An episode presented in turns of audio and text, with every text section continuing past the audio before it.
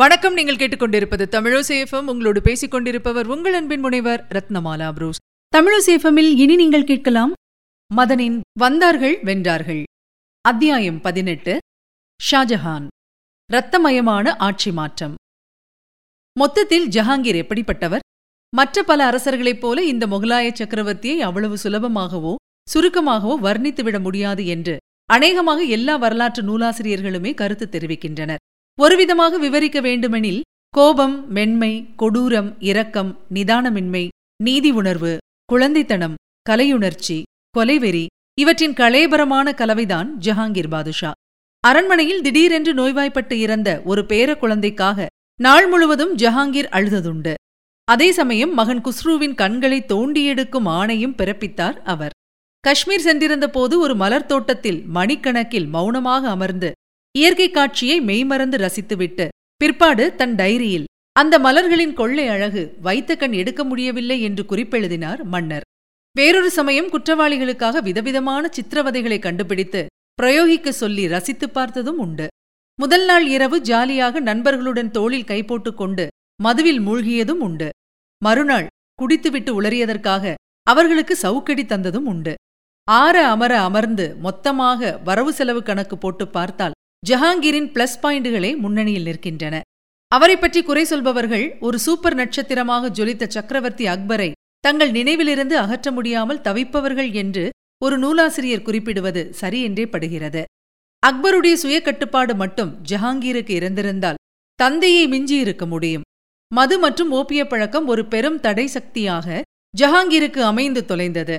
உதாரணமாக, நாள் முழுவதும் ஒரு லட்சிய தலைவனுடைய சுறுசுறுப்புடனும் கவனத்துடனும் அக்பர் பாதுஷா செயல்பட்டதால் அதிகாரிகள் பொறுப்போடும் பயத்தோடும் நடந்து கொண்டார்கள். குடித்துவிட்டு ஜஹாங்கீர் பாதி நேரம் மயங்கி கிடந்ததால் அதிகாரிகள் லஞ்ச ஊழலில் திளைத்து விளையாடினார்கள். தன் 17வது வயதில் ஒயினருந்த ஆரம்பித்தார் ஜஹாங்கீர். போக போக அது வேலை செய்யாததால் பிரத்யேகமாக தயாரிக்கப்பட்ட சாராயத்தில் இறங்கினார். இன்று வரை தொடர்ந்து தினமும் குடித்துக் கொண்டிருக்கிறேன். ஒரு நாளைக்கு 20 கோப்பைகளுக்கு குறைவில்லாமல் தேவைப்படுகிறது. சில சமயம் மாலையில் ஆரம்பித்து பின்னிரவு வரை குடிக்கிறேன். 30 வயதான போது இனி இரவு நேரத்தில்தான் குடிப்பது என்று முடிவு கட்டினேன் என்று தன் சுயசரிதையில் 38வது வயதில் வெளிப்படையாக தெரிவிக்கிறார் ஜஹாங்கீர். மருத்துவர்கள் இந்த ரீதியில் இன்னும் சில மாதங்கள்தான் பாதுஷா உயிரோடு இருக்க முடியும் என்று பயமுறுத்திய பிறகு 2 கிண்ணம் வைன் 1 கிண்ணம் சாராயம் என்று ஒருவித காக்டெயிலில் இறங்கினார் மன்னர். 40 வயதுக்கு மேல் மதுவின் அளவு ஓரளவு குறைந்ததென்றால் அதற்கு நூர்ஜஹானின் கண்ணீர் கலந்த வற்புறுத்தல்தான் காரணம். மதுவை தவிர ஒவ்வொரு நாளும் ஓபியம் 1 கை நிறைய பாதுஷாவுக்கு தேவைப்படும். இது இப்படி இருக்க புகையிலையை எந்தவிதத்திலும் பயன்படுத்தக்கூடாது என்று ஒரு சட்டம் இயற்றினார் ஜஹாங்கீர். உடம்புக்கும் சரி, மூளைக்கும் சரி, அது மிகவும் கெடுதலான பழக்கம். நானும் சகோதரர் ஷா அப்பாஸும் 2 நாடுகளிலும் புகையிலை பழக்கத்தை புகைப்பிடிப்பதை தடை செய்ய வேண்டும் என்று ஒரு சேர முடிவுக்கு வந்திருக்கிறோம் என்று தன் டைரியில் குறிப்பிடுகிறார் ஜஹாங்கீர். அப்பாஸ் என்பவர் பாரசீக மன்னர். பொதுவில் சக்கரவர்த்தி ஜஹாங்கீர் ஆட்சியில் மக்கள் துன்பப்படவில்லை. எல்லா மதத்தினரும் நிம்மதியாகவே வாழ்ந்தனர். மகன் குஸ்ரூவுக்கு உதவிய சீக்கிய குருவுக்கு தேவையில்லாமல் மன்னர் மரண தண்டனை வழங்கினாரே தவிர மற்றபடி சீக்கியர்களை அல்லல் படுத்தியதாக தகவல் இல்லை. அதே சமயம் தன்னை பற்றி தவறான கருத்துக்களை பரப்பிய 2 முஸ்லிம் மதகுருமார்களை சிறையில் அடைத்தார் ஜஹாங்கீர் என்பது குறிப்பிடத்தக்கது. ஒரே ஒரு முறை இந்துக்கள் வருந்தும்படி பாதுஷா நடந்து கொண்டதுண்டு. புஷ்கர் சென்றிருந்த போது அங்கே ஏரிக்கரையில் இருந்த சிறு கோயிலில் இந்துக்கள் வழிபட்டு கொண்டிருந்த மனித உடலும் பன்றி தலையும் கொண்ட ஒரு விக்கிரகத்தை, அதாவது வராக பெருமானை கண்டு திடுக்கிட்டார் ஜஹாங்கீர். என்ன சிலை இது என்று கோபப்பட்ட மன்னர் தன்னுடன் இருந்த வீரர்களை அழைத்து அந்த சிலையை சுக்குநூறாக உடைத்து புஷ்கர் ஏரியில் தூக்கி எறியச் செய்தார். கூடவே இந்த ஏரி முடிவில்லாத ஆழம் கொண்டது, பாதாளம் வரை போகிறது என்று இந்துக்கள் நம்புவது பற்றி கேள்விப்பட்ட ஜஹாங்கீர் அதெல்லாம் வெறும் மூட நம்பிக்கை என்று சொல்லிவிட்டு நீண்ட ஒரு குச்சியை கொண்டு வரச் செய்து அதை நீரில் விட்டு ஏரி இவ்வளவு ஆழம்தான் என்று நிரூபித்துவிட்டு ஆக்ராவுக்கு திரும்பினார். ஓவியர்களும் இசைக்கலைஞர்களும் கவிஞர்களும் படு சுறுசுறுப்போடு இயங்கிய கலாச்சார பொற்காலம் ஜஹாங்கீருடையது என்பதை யாரும் மறுக்க முடியாது. ஏன், துளசிதாஸ் வாழ்ந்து ராமாயணம் எழுதியது இந்த முகலாய சக்கரவர்த்தியின் காலத்தில்தான். ஜஹாங்கீர் கண்ணை மூடியதும் நாட்டில் கோஷ்டி பூசல் வெளிப்படையாக வெடித்தது. தன் பதவி, செல்வாக்கு எல்லாமே கண நேரத்தில் கை நழுவி போய்விடுமோ என்று பரபரத்த நூர்ஜஹான் ஜஹாங்கீரின் இளைய மகன் ஷாரியாருக்கு, அதாவது நூர்ஜஹானுக்கும் அவருடைய முதல் கணவருக்கும் பிறந்த மகளை மணந்து கொண்டவரை உடனே வரவும் என்று அவசர தகவல் அனுப்பினார். சிறுவயதிலேயே கும்மாளம் போட்டு சீரழிந்து போயிருந்த ஷாரியாரை ஒருவிதமான பெருநோய் தாக்கியிருந்தது. அதன் விளைவாக தலைமுடி மட்டுமல்ல, மீசை, புருவம் என்று அடியோடு முடி கொட்டி உடல் ஒருவிதமாக வெளுத்து பரிதாபமாக போயிருந்தது அந்த இளவரசரின் தோற்றம். ஆகவே வெளியில் ரொம்ப தலை காட்டாமல் லாகூர் சென்று அங்கே ஜஹாங்கீரின் அரண்மனையில் தங்கியிருந்தார் அவர். நூர்ஜஹானிடமிருந்து தகவல் போனதும் அந்த நிலையிலும் லாகூர் அரண்மனை கஜானாவிலிருந்த பணத்தையெல்லாம் எடுத்து, அதாவது சுமார் 70 லட்சம் ரூபாயை எடுத்து கூடியிருந்த பிரபுக்கள் தளபதிகளுக்கு விநியோகித்து வழிக்கு கொண்டு வந்து ஒரு படை திரட்டினார் ஷாரியார். மகாராணியின் சகோதரர் அசஃப்கானின் மாப்பிள்ளை ஷாஜஹான், விடுவாரா சகோதரர். நூர்ஜஹானிடமிருந்து ஷாஜஹானின் குழந்தைகள் தாரா ஷுகோ, ஷாஷூஜா, அவுரங்கசீப் மூவரையும் தன்னுடன் உடனடியாக அழைத்துக் கொண்ட அசஃப்கான் நூர்ஜஹானை சகல வசதிகளுடன் வீட்டுச் சிறையில் இருத்தினார். அதைத் தொடர்ந்து தெற்கே தட்சிண பிரதேசத்திலிருந்து ஷாஜஹான் வந்து சேரும் வரை அரியணையில் வெற்றிடம் இருக்கக்கூடாது என்பதற்காக ஷாஜஹானின் அண்ணனான மறைந்த குஸ்ருவின் மகன் தவார் பக்ஷ் என்ற அப்பாவி இளைஞருக்கு பட்டம் சூட்டினார் அவர். இனி படையுடன் ஷாரியார் லாகூரிலிருந்து கிளம்பினால் அது ராஜதுரோகமாக ஆகும். முகலாயப்படை அதிகாரப்பூர்வமாக ஷாரியாரை எதிர்த்து போரிட முடியும் என்பதுதான் அசஃப்கானின் புத்திசாலித்தனமான திட்டம். அது வெற்றிகரமாகவே நிறைவேறியது. ஷாரியார் லாகூரிலிருந்து கிளம்பிய செய்தி வந்தவுடனே அசஃப்கான் ஆணையிட, நிலைமையை புரிந்து கொண்ட முகலாயப்படை லாகூருக்கு 3 மைல் தொலைவில் ஷாரியாரின் படையை எதிர்கொண்டது. ஷாரியார் வெளியே எங்காவது தப்பி ஓடியிருக்கலாம். தன் தோற்றம் நினைவுக்கு வந்ததோ என்னவோ, லாகூர் அரண்மனை அந்தப்புரத்துக்கு திரும்பி ஓடிச் சென்று ஒளிந்து கொண்டார் அந்த பரிதாப இளவரசர். மறுநாள் அசஃப்கான் அனுப்பிய படை அரண்மனையை சூழ்ந்து கொண்டது. படையோடு சென்ற பிரபுக்களும் தளபதிகளும் உள்ளே நுழைந்தனர். அங்கே அந்தப்புரத்தில் பணியிலிருந்த ஒரு அலி, அசஃப்கானின் விசுவாசி. கதறிக்கொண்டிருந்த ஷாரியாரை பரபரவென்று இழுத்து வந்து வெளியே போட்டான் அந்த அடிமை. அசஃப்கான் தளபதிகள் சிறையில் தள்ளினார்கள் அந்த இளவரசரை. 2 நாட்கள் கழித்து அசஃப்கான் சொல்லி அனுப்ப ஷாரியார் கண்களை வழக்கமான முகலாய சம்பிரதாயப்படி தோண்டி எடுத்து விட்டார்கள். வெற்றி என்று அசஃப்கான் செய்தி அனுப்பினார் ஷாஜஹானுக்கு. ஆக்ராவை நோக்கி வேகமாக முன்னேறிக் கொண்டிருந்த ஷாஜஹான், நம்முடைய புதிய ஆட்சி மலரப்போகிறது. தம்பி, அண்ணனின் மகன், சித்தப்பா மகன்கள் இவர்கள் தற்போது வெறும் நெருஞ்சி முட்களாக இருந்தாலும் எதிர்கால பிரச்சினைகளாகவும் உருவாகக்கூடும். இவர்களை உயிரோடு விட்டு வைக்க வேண்டியது அவசியம்தானா என்று ஒரு கடிதம் எழுதி அதை வீரர் ஒருவரிடம் தந்து விரைவாக முன்னதாகவே ஆக்ராவுக்கு அனுப்பினார். அதை படித்த உடனே அரியணையில் இருந்த தற்காலிக பொம்மை தவார் பக்ஷ், நோயாளி இளவரசர் ஷாரியார் மற்றும் ஷாஜஹானின் சித்தப்பா மகன்கள் எல்லோரையும் கூண்டோடு மேலுலகம் அனுப்பி வைத்துவிட்டு ஷாஜஹான் அரியணைக்கு நிம்மதியாக நடந்து செல்ல இரத்தக் கம்பளம் விரித்து வைத்தார் அசஃப்கான். ஃபெப்ரவரி 4ஆம் தேதி ஆகஸ்ட் 1628 ஆக்ராவில் ஷாஜஹான் முடிசூட்டு விழா கோலாகலமாக நடந்தது. சாம்ராஜ்யத்தின் மூலை முடுக்குகளுக்கெல்லாம் தகவல் அனுப்பப்பட்டு எல்லா ஊர்களிலும் பிரமாதமாக விழாக்கள் கொண்டாட ஏற்பாடுகள் செய்யப்பட்டன. எங்கெங்கு காணினும் கலை நிகழ்ச்சிகள், ஊர்வலங்கள், பேரணிகள். நாட்டின் எல்லா பகுதிகளிலிருந்தும் கலைஞர்களும் கவிஞர்களும் அறிஞர்களும் ஜோதிடர்களும் ஆக்ராவுக்கு வரவழைக்கப்பட்டு பரிசுகள் தந்து கௌரவிக்கப்பட்டனர் என்றால் பார்த்துக் கொள்ளலாம். அரண்மனை விஐபிக்கள் பற்றி கேட்கவே வேண்டாம். மகாராணி மும்தாஸுக்கு 6 லட்சம் ரூபாய் விழா போனஸாக தரப்பட்டது. ராஜகுடும்பத்தை சேர்ந்த எல்லா குழந்தைகளுக்கும் மொத்தமாக 8 லட்சம் ரூபாய் செலவிடப்பட்டது. இந்த காலத்து மதிப்புப்படி சில கோடிகள். வெற்றிகரமாக செயல்பட்ட அசஃப்கான், அதாவது மும்தாஸின் தந்தை, பிரதான அமைச்சராக பதவி உயர்வு பெற்றார். ஆரம்பத்திலிருந்தே நூர்ஜஹானுக்கு எதிர்கோஷ்டியில் இருந்த மஹபத் கான் சகல வசதிகளும் கொண்ட ஆஜ்மீருக்கு அவர் கேட்டுக்கொண்டபடி கவர்னராக்கப்பட்டார். நூர்ஜஹான் பெரும் அரசியல் சக்தியாக விளங்கி மிகுந்த செல்வாக்குடன் வாழ்ந்து விதவியாகிப் போன அந்த மகாராணியின் பொதுவாழ்வு அத்தோடு நிறைவு பெற்றது. அனாவசியமாக அந்த சிற்றன்னையை அவமானப்படுத்தவில்லை புதிய சக்கரவர்த்தி ஷாஜஹான். ஆண்டுக்கு 2 லட்சம் ரூபாய் பென்ஷன் தந்ததோடு அந்தப்புரத்தில் நூர்ஜஹானும் அவருடைய விதவை மகளும் தொடர்ந்து தங்க இடமும் வசதியும் செய்து தந்தார் மன்னர். தன் நிலைமையை புரிந்து கொண்ட நூர்ஜஹானும் குரல் எழுப்பாமல் அடக்க ஒடுக்கமாக நடந்து கொண்டார். கணவர் ஜஹாங்கீர் மறைந்து 18 ஆண்டுகள் வாழ்ந்த நூர்ஜஹான் தனக்கென்று லாகூரில் தன் கணவரின் கல்லறைக்கு பக்கத்தில் நிலம் வாங்கி அங்கு சற்றே சிறிய கல்லறை ஒன்றை கட்டிக்கொண்டார்.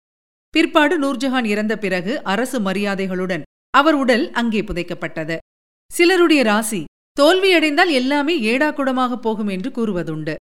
அதற்கேற்ப ஜஹாங்கீர் நூர்ஜஹான் தம்பதி மண்ணுக்குள் போன சில 100 ஆண்டுகளுக்குப் பிறகும் விதி அந்த தம்பதியை விட்டு வைக்கவில்லை.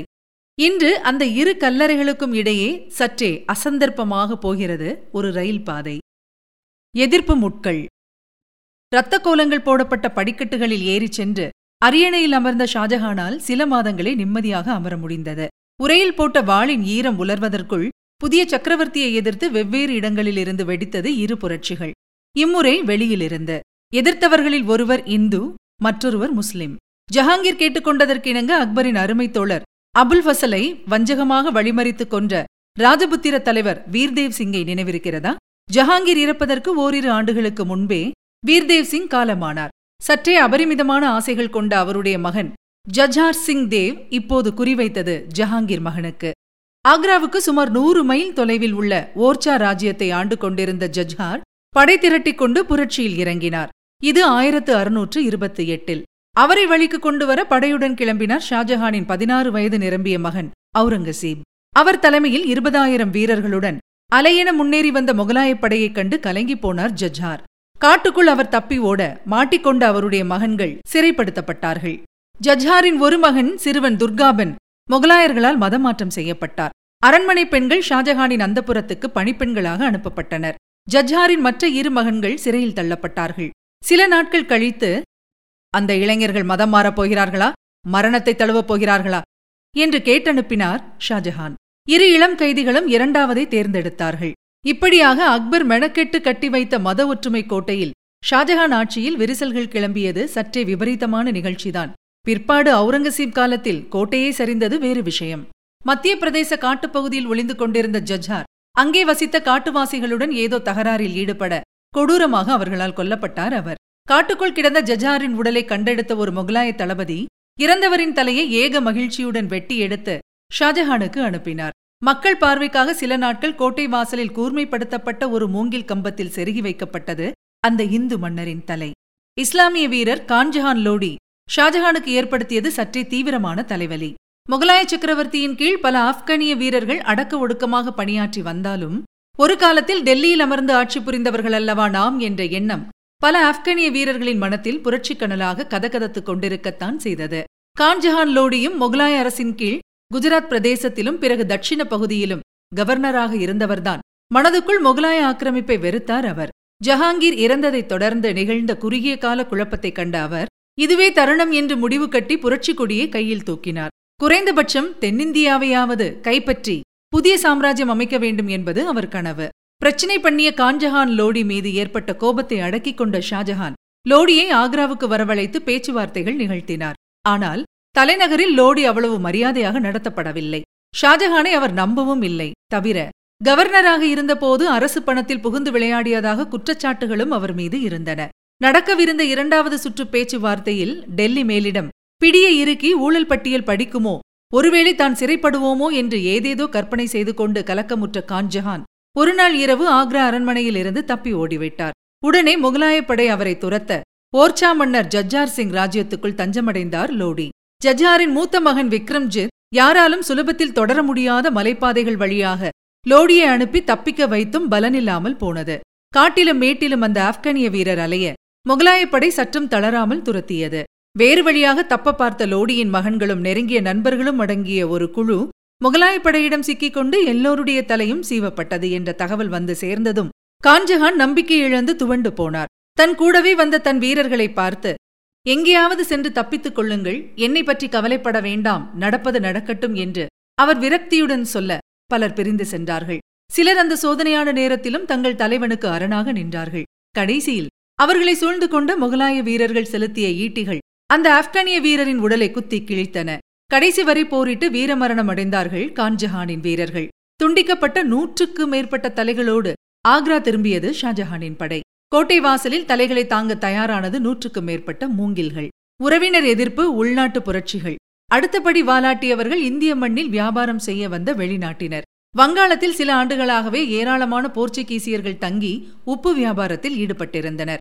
ஜஹாங்கீர் காலத்திலிருந்தே வங்காளத்தில் உப்பு வியாபாரம் செய்ய போர்ச்சுகீசியர்களுக்கு லைசன்ஸ் தரப்பட்டிருந்தது. திறமையான அந்த வியாபாரிகளிடமிருந்து டெல்லி கஜானாவுக்கு பல ஆயிரக்கணக்கில் வரிப்பணம் வந்ததால் ஷாஜஹான் அரசு அவர்களின் நடவடிக்கைகளில் தலையிடாமல் இருந்தது. இதனால் குளிர்விட்டு போன போர்ச்சுகீசியர்கள் ஏதோ கொள்ளைக்காரர்கள் ஸ்டைலில் சுற்றுப்புற ஊர்களில் திடீர் பிரவேசம் செய்வதும் அப்பாவி மக்களை மிரட்டி தண்டல் வசூலிப்பதிலும் ஈடுபட்டனர். அத்தோடு நிறுத்திக் கொள்ளாமல் 100கணக்கில் ஏழை மக்களை அடிமைகளாக வசப்படுத்தினர். கிறிஸ்தவ பாதிரிகளை வைத்து அவர்களை வலுக்கட்டாயமாக மதம் மாற்றினார்கள். போக போக கொழுத்துப்போன அவர்களின் அராஜகம் அதிகரித்தது. வங்காள ஊர்களில் துப்பாக்கி ஏந்திய போர்ச்சுகீசியர்கள் கும்பல் கும்பலாக நுழைவதும் பெண்களையும் வயதானவர்களையும் பணைய கைதிகளாக பிடிப்பதும் அவர்களுடைய வீட்டு முன்னாலேயே அவர்களை சவுக்கால் அடித்து துன்புறுத்துவதும் சகஜமான காட்சிகளாக ஆனது. அழுது கொண்டே பல இளைஞர்கள் பணம் சேகரித்துக் கொடுத்து தங்கள் பெற்றோரை திரும்ப அழைத்துக் கொண்ட பரிதாப நிகழ்ச்சிகளும் நடந்தன. ஒரு வழியாக ஷாஜஹான் காதுகளை இந்த தகவல்கள் சென்றடைய கொதித்துப் போனார் பாதுஷா. உடனடியாக டெல்லியிலிருந்து கிளம்பியது ஒரு அதிரடிப்படை.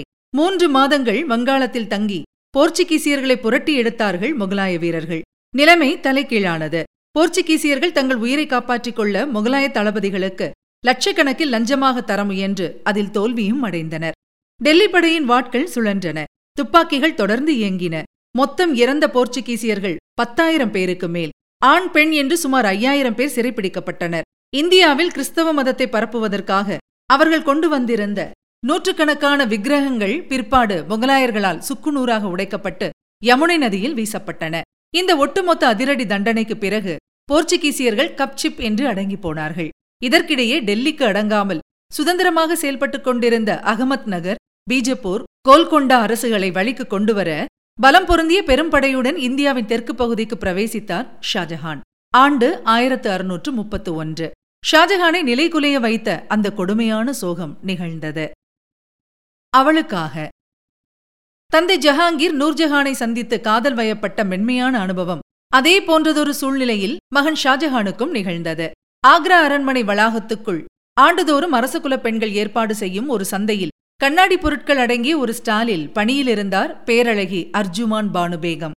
ஒரு மாலை நேரம் நெருங்கிய நண்பர்களுடன் ஷாஜஹான் அங்கே வருகை தர அர்ஜுமான் பானுவை பார்த்த வினாடியில் இளவரசரின் இதயம் மெல்லிசை பாடியது. கால்கள் ஷாம்பைன் அருந்தியதைப் போல தள்ளாடின. சமாளித்துக் கொண்டு கடையில் இருந்த ஒரு சிறு கண்ணாடி கோப்பையை சுட்டிக்காட்டி விலை என்னவென்று வினவினார் ஷாஜஹான். அது வெறும் வினா அல்ல, வியூகம் என்பதை புரிந்து கொண்ட அர்ஜுமான் பேகம் வேண்டுமென்றே குறும்பாக, இது கண்ணாடி அல்ல, வைரத்தால் செய்யப்பட்டது, விலை பல்லாயிரக்கணக்கில் ஆகுமே, சமாளிக்க முடியுமா என்றவாறு தன் பார்வையை மின்னலாக செலுத்தினார். உன்னை போன்ற ஒரு பேரழகையின் கைப்பட்டுவிட்ட பிறகு அது எப்படி வெறும் கண்ணாடியாக இருக்க முடியும்? இந்நேரம் வைரமாக மாறியிருக்கும் என்ற ஷாஜஹான் புன்சிரிப்போடு உடனே பணத்தை தந்துவிட்டு கோப்பையை எடுத்துக்கொண்டார். பணத்தோடு இளவரசரின் இதயமும் பறிபோனது. திருமணம் என்று ஒன்று ஆன பிறகு அரசர்கள் நிதானமாக அந்தப்புரத்தில் ஆரணங்குகளின் எண்ணிக்கையை அதிகரித்துக் கொள்வது வேறு விஷயம். ஆனால் ஒரு பட்டத்து இளவரசருக்கு முதலாவதாக நிகழும் திருமணம் முன்கூட்டியே சிந்திக்கப்பட வேண்டிய விஷயமாக அப்போது இருந்தது. சில சமயங்களில் ஒரு திருமணத்தின் பின்னணியில் சாம்ராஜ்ய எல்லைகளை விஸ்தரிக்கும் திட்டமும் பின்னி பிணைந்திருக்கும். ஆனால் ஜஹாங்கீரிடம் சென்று வெளிப்படையாக ஷாஜஹான் தன் காதலை தெரிவித்தவுடன் பாதுஷா ஒரு மறுப்பும் சொல்லாமல் கையை உயர்த்தி அனுமதி தந்தார். மகாராணி நூர்ஜஹானின் சொந்த சகோதரரும் முதலமைச்சருமான அசப்கானின் மகள் அர்ஜுமான் பானு என்பது குறிப்பிடத்தக்கது. 1612 ஷாஜஹான் அர்ஜுமான் பானு பேகம் திருமணம் நடந்தது. மணமகள் பேரரசர் ஜஹாங்கீரை வணங்கி எழுந்தவுடன், இன்றிலிருந்து நீ மும்தாஜ் என அழைக்கப்படுவாய் என்று அறிவித்தார் பாதுஷா. காதலின் முடிவு திருமணம் எனில் அத்தோடு காதலும் முடிவு பெறுகிறது என்று சொல்லப்படுவதுண்டு. உலக ரீதியில் இன்றளவும் உன்னதமாக உயர்ந்து நிற்கும் காதல் காவியங்கள் மணப்பந்தலில் முடியாதவை என்பதை நாம் மறுக்க முடியாது. இதை அடியோடு பொய்ப்பித்து காட்டினார் ஷாஜஹான். இளவரசரின் 18 வருட இல்லற வாழ்க்கை பிரமிப்பூட்டும் ஒரு காதல் காவியத்தின் 2ஆம் பாகமாக தொடர்ந்தது. வயதில் கூட வித்தியாசம் இல்லாமல் இருவரும் ஒரே வயது வேறு. மும்தாஜிடம் ஷாஜஹான் உள்ளத்தாலும் உடலாலும் வயப்பட்டு கிடந்தார் எனலாம். அதற்கேற்ப தம்பதிக்கு பிறந்த குழந்தைகள் மொத்தம் 14. அவற்றில் 7 குழந்தைகள் பிற்பாடு இறந்துவிட்டன. உலக புகழ்பெற்ற தாஜ்மஹால் உருவாக காரணமாக இருந்த காதல் ராணியை சற்றேனும் உணர்ச்சிகரமாக நாம் வர்ணிக்காவிட்டால் எப்படி? மிகச்சிறந்த ஒரு லட்சிய மனைவியாக திகழ்ந்தவர் மும்தாஜ் என்பதில் யாதொரு கருத்து வேறுபாடும் இல்லை. ராஜதந்திரி அசப்கானின் மகள் என்பதாலோ என்னவோ மும்தாஸுக்கு மதிநுட்பம் நிறையவே இருந்தது. அதற்காக நூர்ஜஹான் போல தன் கணவனை டாமினேட் செய்ய முயன்றதில்லை மும்தாஸ் பேகம். தன் அன்பு வியூகத்துக்குள் அந்த பேரரசரை இருத்தி வைத்துக் கொண்டார் அவர். கணவருக்கு நல்ல மனைவியாய், நண்பராய், மந்திரியாய், நல்ல ஆசிரியனுமாய் கடைசி வரை வாழ்ந்தவர் மும்தாஸ் பேகம். அரசாங்க சட்டங்களோ அறிவிப்புகளோ கடிதங்களோ எதுவானாலும் அவை தயாரான பிறகு அந்தப்புரத்துக்கு அனுப்புவதை வழக்கமாக கொண்டிருந்தார் ஷாஜஹான். மகாராணியும் அவற்றை ஆங்காங்கே கச்சிதமாக எடிட் செய்து குறிப்புகளும் எழுதுவதுண்டு. பொதுவாக எவ்வளவுதான் ஆசை என்றாலும் வேலைக்காக வெளியூர் போகும்போதாவது கணவன்மார்கள் மனைவிகளை வீட்டில் விட்டு செல்வதுதானே வழக்கம். ஷாஜஹான் தான் போகும் இடத்துக்கெல்லாம் தன் பிரிய மனைவியையும் கூடவே அழைத்து செல்வதை வழக்கமாக கொண்டிருந்தார், போர்க்களங்கள் உட்பட. சில ஆங்கிலேய நூலாசிரியர்கள் அந்தப்புரத்தில் நிம்மதியாக இருக்க வேண்டிய மனைவியை போர் நடக்கும் இடத்துக்கெல்லாம் தன் கூடவே இழுத்து சென்று சிரமப்படுத்துவது அப்படி எந்த வகையில் பெரிய காதலோ என்று அலுப்புடன் குறிப்பிடுகிறார்கள். அரசர் இருக்கும் இடமே ஆக்ரா என்று மும்தாஜ் பரவசத்துடன் முடிவெடுத்தால் நாம் என்ன செய்ய? ஜூன் 1631 7ஆம் தேதி அகமத் நகர் பீஜப்பூர் சுல்தான்களையும் வழிக்கு கொண்டு வருவதற்காக மத்திய இந்தியாவுக்கு படையோடு ஷாஜஹான் சென்றிருந்த போது மும்தாஸ் 14வது குழந்தையை பெற்றெடுத்தார். பிரசவம் முடிந்த கையோடு மும்தாஸுக்கு திடீரென்று ஜன்னி பிறந்தது. உடல் தூக்கி போட்டது. வெளியே தளபதிகளுடன் ஆலோசனையில் இருந்தார் ஷாஜஹான். தகவல் வந்தவுடனே பதறிப்போய் கூடாரத்துக்கு ஓடி வந்த மன்னர் அருமை மனைவியை ஓவென்று அழுது கொண்டே வாரி மடியில் இருத்திக் கொண்டார். சில நிமிடங்கள் கணவரின் கரத்தை இறுக பற்றிக் கொண்டிருந்த மும்தாஸின் தலை சாய்ந்தது. பிரம்மை பிடித்தவர் போல துவண்டு சரிந்து வீழ்ந்து கதறினார் ஷாஜஹான். சில நாட்களில் திகைப்பூட்டும் நிகழ்ச்சி ஒன்று நடந்தது. அதுவரை மன்னரின் தலையிலும் முகத்திலும் கம்பீரமாக கருமையாக இருந்த முடி திடீரென்று வெள்ளை வெளேர் என்று நரைத்து போனது. அன்பு மனைவியின் அகால மரணம் ஏற்படுத்திய அதிர்ச்சியிலிருந்து ஓரளவு மீளவே ஷாஜஹானுக்கு 2 ஆண்டுகள் பிடித்ததாக கூறப்படுகிறது. அதற்குள் மன்னருக்கு முதுமையான தோற்றம் வந்துவிட்டதாக தகவல். 2 ஆண்டுகளுக்கு மன்னர் புத்தாடையும் அணியவில்லை. அலங்காரம், வாசனை திரவியம், அறுசுவை விருந்து எல்லாவற்றையும் தவிர்த்தார். அவ்வப்போது திடீரென்று மணிக்கணக்கில் மௌனமாகி போனார். மன்னர் என்கிற முறையில் அத்தியாவசிய கடமைகளில் மட்டுமே ஷாஜஹான் ஈடுபட்டதாக தெரிகிறது. ஒருநாள் நெருங்கிய ஆலோசகர்களுடன் அரசர் இருந்தபோது மனைவி பற்றி பேச்சு திரும்பியது. அப்போது காதலும் துக்கமும் ஆவேசமும் பொங்க அவளுக்காக ஒரு நினைவு மண்டபம் கட்ட வேண்டும் என்று சொல்லி கலங்கினார் ஷாஜஹான். தான் காதலித்த ஒரு பெண்ணுக்கென அற்புதமான ஒரு கல்லறை கட்ட வேண்டும் என்ற எண்ணம் மனதில் விஸ்வரூபம் எடுக்க ஆரம்பிக்கவே காரியத்தில் இறங்கினார் ஷாஜஹான். மும்தாஸ் இறந்தது தட்சிண பிரதேசத்தில் பர்ஹான்பூர் என்னும் ஊரில். அங்கே தற்காலிகமாக புதைக்கப்பட்ட அவருடைய உடல் 6 மாதங்கள் கழித்து ஆக்ராவுக்கு, இன்று தாஜ்மஹால் அமைந்துள்ள இடத்துக்கு, பெரும் ஊர்வலமாக கொண்டுவரப்பட்டது. ராணி இறந்து சரியாக 1 ஆண்டு கழித்து தாஜ்மஹால் கட்டடப் பணிகள் துவங்கின.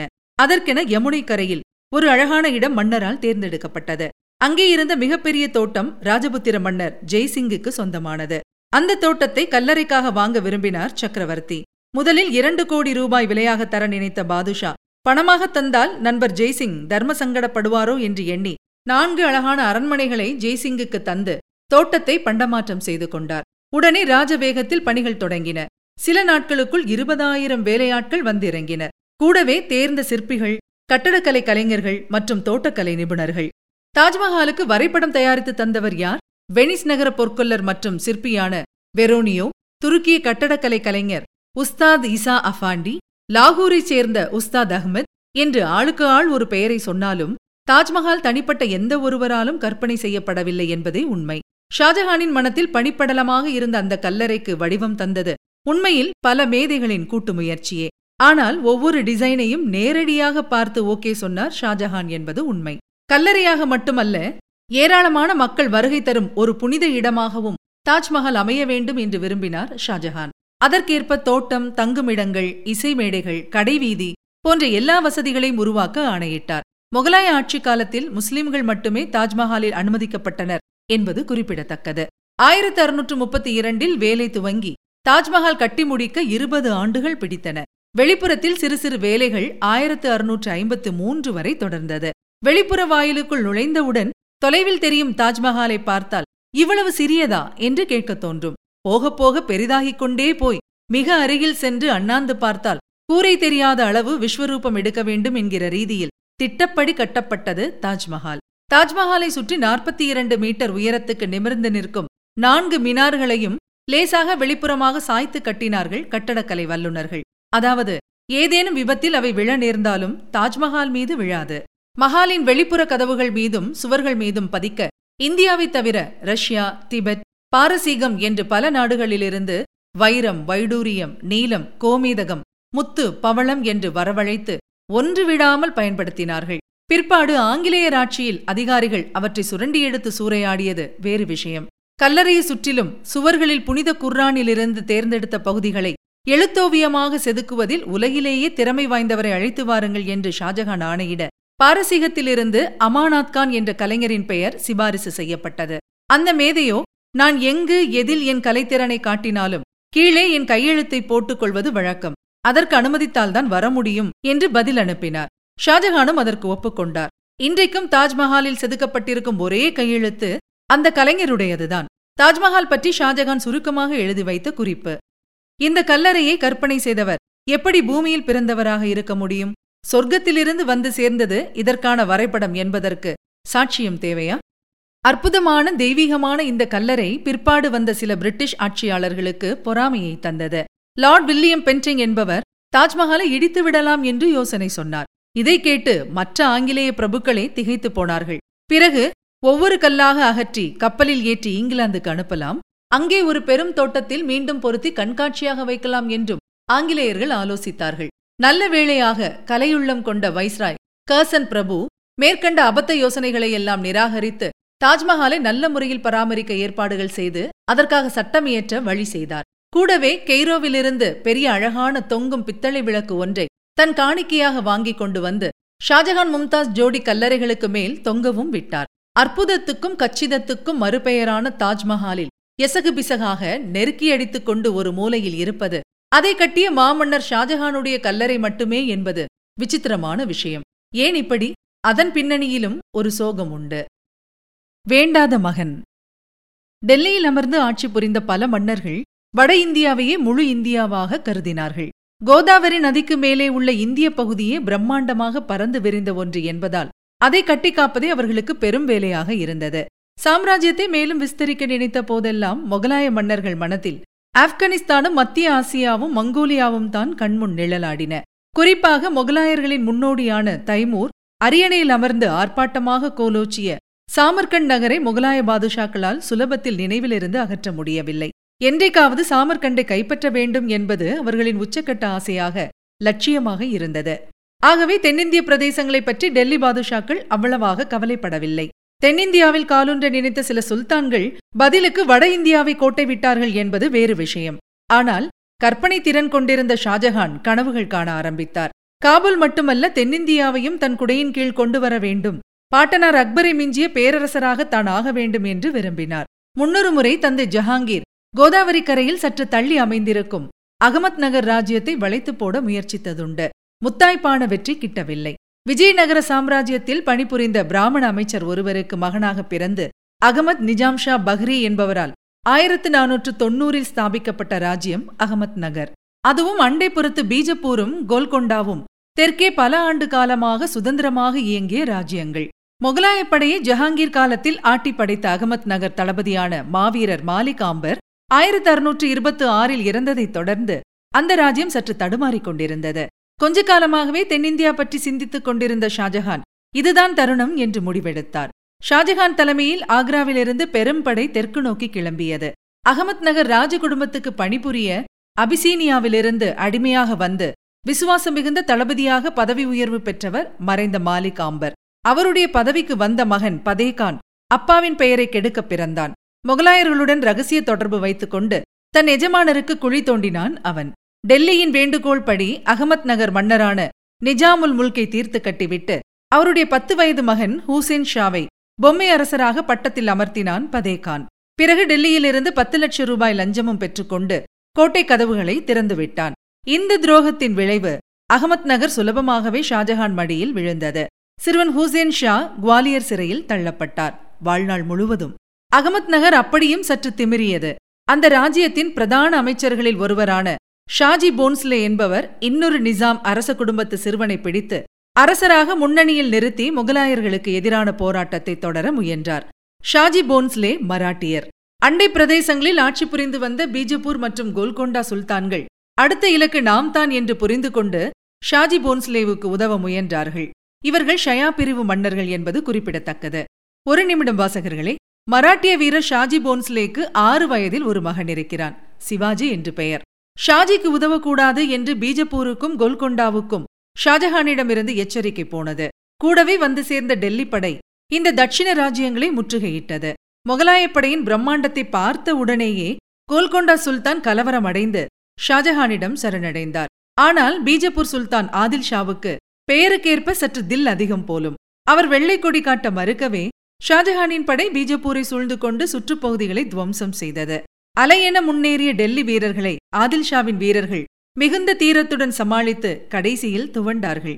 பீஜப்பூரும் ஒரு வழியாக சரணாகதி அடைய சற்றே நிம்மதியுடன் ஷாஜஹான் தன்னுடன் வந்த 3வது மகன் அவுரங்கசீபை தெற்கு பகுதிக்கு வைஸ்ராயாக நியமித்துவிட்டு ஜூலை 11 தேதி 1636 ஆக்ராவுக்கு திரும்பினார். இந்த தெற்கு பகுதி பேரார், தெலுங்கானா, தௌலதாபாத் உட்பட சில பகுதிகளை உள்ளடக்கியது. நேர்மையும் கண்டிப்பும் மிகுந்த சிறந்த நிர்வாகி என்று அவுரங்கசீப் முதன்முறையாக பெயரெடுத்தது தெற்கே அவர் வைஸ்ராயாக இருந்தபோதுதான். அவர் நிர்வாகத்தில் தெற்கிலிருந்து டெல்லிக்கு போன வரிப்பணம் 5 கோடி ரூபாய்க்கு மேல். யுத்த முஸ்தீப்புகளையும் இந்த முகலாய இளவரசர் விடவில்லை. கொரில்லா போரில் இறங்கிய ஷாஜியுடன் தொடர்ந்து அவர் படைகள் மோதின. மலைகளில் அமைந்திருந்த பல கோட்டைகள் தொடர்ந்து ஷாஜியின் பிடியில் இருந்தது குறிப்பிடத்தக்கது. இருப்பினும் அரைக்குறை ஏற்பாடுகளுடனும் சிறிய எண்ணிக்கையுடன் கூடிய படையுடனும் இயங்கிய ஷாஜியால் தொடர்ந்து அவுரங்கசீபின் பெரும் பலத்தை சமாளிக்க முடியவில்லை. முகலாய பீரங்கிகளுக்கு பணிந்து சில பல கோட்டைகளை ஷாஜி விட்டுக் கொடுக்கவும் நேர்ந்தது. இந்த சமயத்தில்தான் அவுரங்கசீபுக்கு ஆக்ராவில் பெண் பார்த்து வைத்திருப்பதாக ஷாஜஹானிடமிருந்து கடிதம் வர ஆக்ராவுக்கு திரும்பினார் இளவரசர். மணமகள் ஷாஜஹானிடம் பணியில் இருந்த பாரசீக பிரபு ஒருவரின் மகள் தில்ரஸ் பானு பேகம். திருமணம் முடிந்தவுடன் தெற்கு பகுதிக்கு திரும்பினார் அவுரங்கசீப். 4 ஆண்டுகள் கழித்து அவர் திரும்பவும் ஆக்ரா விரைய வேண்டி வந்தது. இந்த முறை வந்த செய்தி இளவரசர் எதிர்பாராதது, சோகமானது. மும்தாஸ் இறந்ததிலிருந்து தந்தை ஷாஜஹானுக்கு அரண்மனையின் முதன்மை பெண்மணியாக பணியாற்றி வந்தார் மூத்த மகள் ஜஹனாரா பேகம். அதாவது ஜவஹர்லால் நேருவுக்கு இந்திரா காந்தி உதவியாக இருந்ததைப் போல.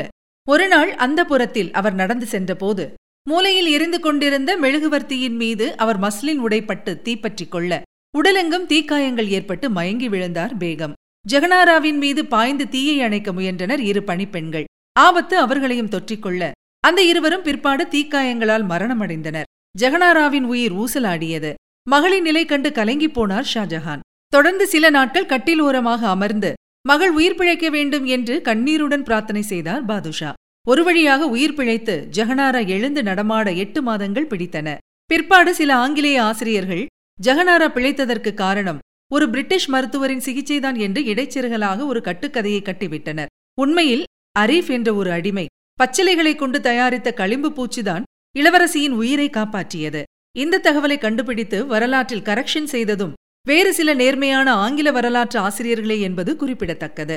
இந்த விபத்தை தொடர்ந்து வெடித்தது ராஜகுடும்பத்தில் ஒரு பிளவு, தந்தை ஷாஜஹானுக்கும் மகன் அவுரங்கசீபுக்கும் இடையே. படுக்கையில் தீக்காயங்களுடன் தவித்துக் கொண்டிருந்த அருமை தமக்கையை பார்க்க ஆக்ராவுக்கு வந்த அவுரங்கசீபை திடீரென்று வைஸ்ராய் பதவியிலிருந்து நியாயமான காரணம் எதுவுமின்றி வேலை நீக்கம் செய்தார் ஷாஜஹான். வைஸ்ராய் என்ற முறையில் இளவரசருக்கு தரப்பட்டு வந்த பெரும் தொகையையும் நிறுத்தி அவமானப்படுத்தினார்கள். சொல்லாமல் கொள்ளாமல் ஷாஜஹான் மகனை பதவியிலிருந்து தூக்கி எறிந்தது ஏன்? திட்டவட்டமான காரணம் தெரியவில்லை. ஆனால் பல ஊகங்கள் சொல்லப்படுகின்றன. இந்த கசப்பான நிகழ்ச்சிக்கு பின்னணியில் ஒருவர் உண்டு என்பது மட்டும் உண்மை. அவர்தான் ஷாஜஹானின் மூத்த மகன் தாரா ஷுகோ.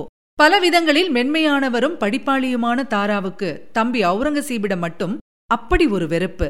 இளையவரும் அண்ணனை சற்று மதித்ததாக தெரியவில்லை. ஷாஜஹானோ தன் மூத்த மகனிடம் மட்டும் மிகுந்த பாசம் காட்டினார். பட்டத்துக்கு வரவேண்டிய இளவரசர் என்கிற முறையில் பல விஷயங்களை தாராவுடன் பாதுஷா கலந்தாலோசித்தார். அது கூட பரவாயில்லை. கூடவே மற்ற மகன்களை, குறிப்பாக அவுரங்கசீபை பாதுஷா அலட்சியப்படுத்தியதுதான் புதிர். மன்னர் வெளிப்படையாக காட்டிய இந்த பாரபட்சம் பற்றி ஆட்சேபித்து அவுரங்கசீப் ஷாஜஹானுக்கு பல கடிதங்கள் எழுதியும் கோபத்துடன் பல தடவை முறையிட்டும் பலனில்லை. வெறுப்பு வளர்ந்ததுதான் மிச்சம். முதிர்ச்சி பெற்ற மன்னரான ஷாஜஹான் ஏன் இப்படி குடும்ப விஷயத்தில் ராஜதந்திரமில்லாமல் நடந்து கொண்டார்? ஒட்டுமொத்தமாக சேகரிக்கப்பட்ட சில ஊகங்கள். முன்பு தந்தை ஜஹாங்கீருக்கு எதிராக தான் கிளர்ச்சியில் இறங்கியதை ஷாஜஹான் மறக்கவில்லை. அதே கதை தன் விஷயத்திலும் திரும்ப படிக்கப்படலாம் என்ற கவலை சக்கரவர்த்தியின் ஆழ்மனதில் இருந்திருக்கலாம். ஒருவேளை மூத்த மகன் தாராவை தன்னருகிலேயே அமர்த்தி கொண்டு மிகுந்த அன்புடனும் ராஜ மரியாதையுடனும் நடத்தினால் பிற்பாடு பிரச்சினை ஏதுமின்றி மென்மையான முறையில் ஆட்சி மாற்றம் நிகழும் என்று பாதுஷா நினைத்திருக்கக்கூடும். ஆனால் தாராவோ தம்பி அவுரங்கசீப் போர்க்களங்களில் தொடர்ந்து வெற்றிகளை குவித்துக் கொண்டிருந்தது குறித்து கவலையில் ஆழ்ந்தார். அந்த கவலை ஏற்படுத்திய அச்சம் தம்பியை பற்றி மன்னரிடம் தொடர்ந்து கோள் சொல்ல வைத்தது. பாசம் ஷாஜஹானின் அறிவுக்கண்ணை அடியோடு மறைக்க ஒரு விஷயத்தை பாதுஷா மறந்துவிட்டார். நடந்தது என்னவென்றால், சக்கரவர்த்தி செல்லமாக அரண்மனையோடு வைத்துக் கொண்டிருந்த தாராவுக்கு வெளியுலகத்தின் கரடுமுரடுகள் தெரியாமல் போனது. அதே சமயம் நாட்டின் பல மூலைகளுக்கு பந்தாடப்பட்ட இளைய மகன் அவுரங்கசீபின் உடலில் உரம் பாய்ந்தது. உள்ளத்தில் உறுதி பிறந்தது. அத்தோடு அனுபவமும் சேர்ந்தது. இவையெல்லாம் ஒரு சேர கிளர்ந்தெழுந்து அதுவே ஷாஜஹானுக்கு கடைசியில் யமனாக வந்து வாய்த்தது. போர்க்களங்கள், பொல்லாப்பு. மனைவி மும்தாஸ் மறைந்ததிலிருந்தே மன்னர் ஷாஜஹானுக்கு சற்று போதாத காலம் தொடங்கியது என்றுதான் சொல்ல வேண்டும். ஏன், இயற்கையும் முகம் திருப்பிக் கொண்டது. 1632ஆம் ஆண்டில் தட்சிண பிரதேசங்களையும் குஜராத்தையும் பயங்கரமான பஞ்சம் பீடித்தது. அப்துல் ஹமீத் லாகோரி என்பவர் அப்போது தலைவிரித்தாடிய பஞ்சத்தை பற்றி விவரமாக குறிப்பிடுகிறார். அக்பருக்கு அபுல் ஃபசல் மாதிரி, ஷாஜஹானுக்கு லாகோரி. இப்போது லாகோரி குறிப்பிடுவதை பார்க்கலாம். பசி தாழாமல் மக்கள் உச்சக்கட்ட வேதனையை அனுபவித்தார்கள். துண்டு ரொட்டிக்காக குடிமக்கள் எதையும் தர தயாராக இருந்தார்கள். ஆனால் ரொட்டி கொடுப்பார்தான் இல்லை. ஒருவாய் சோறுக்காக தங்கள் பதவிகளையே பலர் தர முன்வந்தும் சீண்டுவாரில்லை. எங்கு பார்த்தாலும் பிச்சை கேட்டு நீட்டிய கைகள், குழி விழுந்த கண்கள். மக்கள் நாய்களை கொன்று தின்ன ஆரம்பித்தார்கள். இறந்த மனிதர்களின் எலும்புகளை தோண்டி எடுத்து பொடியாக அரைத்து கோதுமை மாவுடன் கலந்து கொள்ளை லாபத்துக்கு விற்றவர்கள் உண்டு. இப்படி செய்த பல வியாபாரிகள் கைது செய்யப்பட்டனர். கடைசியில் சில இடங்களில் வலுவிழந்த மனிதர்கள் கூட கொல்லப்பட்டதாக தகவல். உணவுக்காகத்தான். தெருவெங்கும் எலும்புக்கூடுகள் போன்ற உடல்கள் உயிரில்லாமல் குறுக்கும் நெடுக்குமாக கிடந்தன. சில எலும்புக்கூடுகள் வெறித்த பார்வையுடன் மெல்ல நடந்து கொண்டிருந்ததையும் கண்டேன். இப்படி குறிப்பிடுகிறார் லாகோரி. அந்த சமயம் ஒரு பிசினஸ் விஷயமாக சூரத் நகரிலிருந்து ஆக்ராவுக்கு பயணித்த பிரிட்டிஷ் வணிகர் பீட்டர் முண்டி என்பவரும் அப்போது நாடு அனுபவித்த வேதனையைக் கண்டு திகைத்து விவரமான குறிப்புகளை விட்டு சென்றிருக்கிறார்.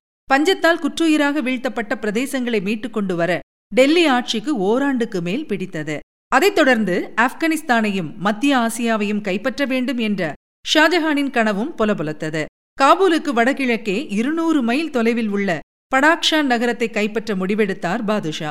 1646 இளைய மகன் முராத் தலைமையில் 50,000 வீரர்கள் கொண்ட குதிரைப்படையும் 1,00,000 பேர் கொண்ட காலாட்படையும் வடக்கு நோக்கி பயணித்தது. ஆனால் பயங்கரமான மலைத்தொடர்களை தாண்டி போய் சேருவதற்குள் செத்து சுண்ணாம்பாகியது முராதின் படை. அப்படியும் ஆப்கானிஸ்தான் மண்ணில் சில வெற்றிகளை குவித்தனர் முகலாய வீரர்கள். ஆனால் தலைமை தளபதியாக இருந்த முராத் உற்சாகம் இழந்தார். ஊர் திரும்புகிறேன் என்று தந்தை ஷாஜஹானுக்கு தகவல் அனுப்பினார். கோபம் கொண்ட பாதுஷா முழு வெற்றி கிடைக்கும் வரை அந்த இடத்தை விட்டு நகரக்கூடாது என்று ஆணையிட்டார். சரிதான் போங்கப்பா என்கிற ரீதியில் படையை முராத் அம்போவென்று விட்டுவிட்டு லாகூருக்கு தனியாக போய்விடவே, முராத் டெல்லிக்கு வரக்கூடாது, என் முகத்தில் விழிக்கக்கூடாது என்று ஆக்ராவில் ஷாஜஹான் கண் சிவக்க கர்ஜித்துக் கொண்டிருந்தார். பிறகு குஜராத்திலிருந்து இளவரசர் அவுரங்கசீபுக்கு உடனே ஒரு படையுடன் படாக்ஷான் செல்லவும் என்று அவசர ஆணை போனது. ஆனால் அவுரங்கசீப் விரைந்து சென்று எவ்வளவோ முயற்சித்தும் அங்கே வெற்றி கிட்டவில்லை. நிலைமை கைமீறி போயிருந்தது. கடுங்குளிரில் மலைகளை தட்டுத் தடுமாறி கடந்து வந்த முகலாய படையை படாக்ஷான் நாட்டை சேர்ந்த உஸ்பெக் வீரர்கள் கட்டுக்கோப்புடன் அணி சேர்ந்து எதிர்கொண்டார்கள். அவர்களின் கொரில்லா தாக்குதல் வீரிய மிகுந்ததாக இருந்தது. வருட கடைசி வேறு, தோலை உரிக்கும் கடும் பணி. நிலைமையை புரிந்து கொண்ட ஷாஜஹான் இப்போதைக்கு போரை நிறுத்திவிட்டு திரும்பலாம் என்று ஆக்ராவிலிருந்து செய்தி அனுப்பினார். முகலாயப்படை போர் நிறுத்தம் செய்துவிட்டு படாக்ஷானிலிருந்து வெளியேறியது. அதற்குள் மலைத்தொடர்கள் ஐஸ் போர்வையை போர்த்தி கொண்டிருந்ததால் திரும்பும்போது வெடவெடத்து செத்து வீழ்ந்த முகலாய வீரர்கள் மட்டுமே 5000க்கு மேல். இதே எண்ணிக்கையில் குதிரைகள் யானைகளும் காலி. ஒரு விஷயம், முகலாயப்படை திரும்பிச் சென்ற பிறகும் உஸ்பெக் வீரர்கள் இளவரசர் அவுரங்கசீபின் வீரத்தை பற்றியும் உறுதிப்படைத்த நெஞ்சம் பற்றியும் கொஞ்ச நாட்கள் வியந்து பேசிக் கொண்டார்கள். காரணம், படாக்ஷானில் ஒரு நாள் மாலை நேரம் போர் உச்சக்கட்டத்தில் இருந்தபோது தொழுகை நேரம் வந்தது. உடனே குதிரையிலிருந்து குதித்த அவுரங்கசீப் மிகவும் சாவதானமாக கம்பள விரிப்பை யுத்தக்களத்தின் நடுவே விரித்து மண்டியிட்டு அமர்ந்து தொழுகை புரிய ஆரம்பித்தார். அவருடைய நெஞ்சுறுதி கண்டு பிரமித்து போன எதிரி நாட்டு பிரதம தளபதி இடையூறு செய்ய வேண்டாம் என்று சைகையால் தன் படைவீரர்களுக்கு ஆணையிட்டார். பிறகு அமைதியாக நடந்து சென்று குதிரை மீது ஏறிய இளவரசர் அவுரங்கசீப் வாளை உருவிக்கொண்டு தொடர்ந்து ஆவேசமாக போரில் ஈடுபட்டார் என்ற வரலாற்று தகவலை படிக்கும்போது வியப்பு மூழ்கிறது.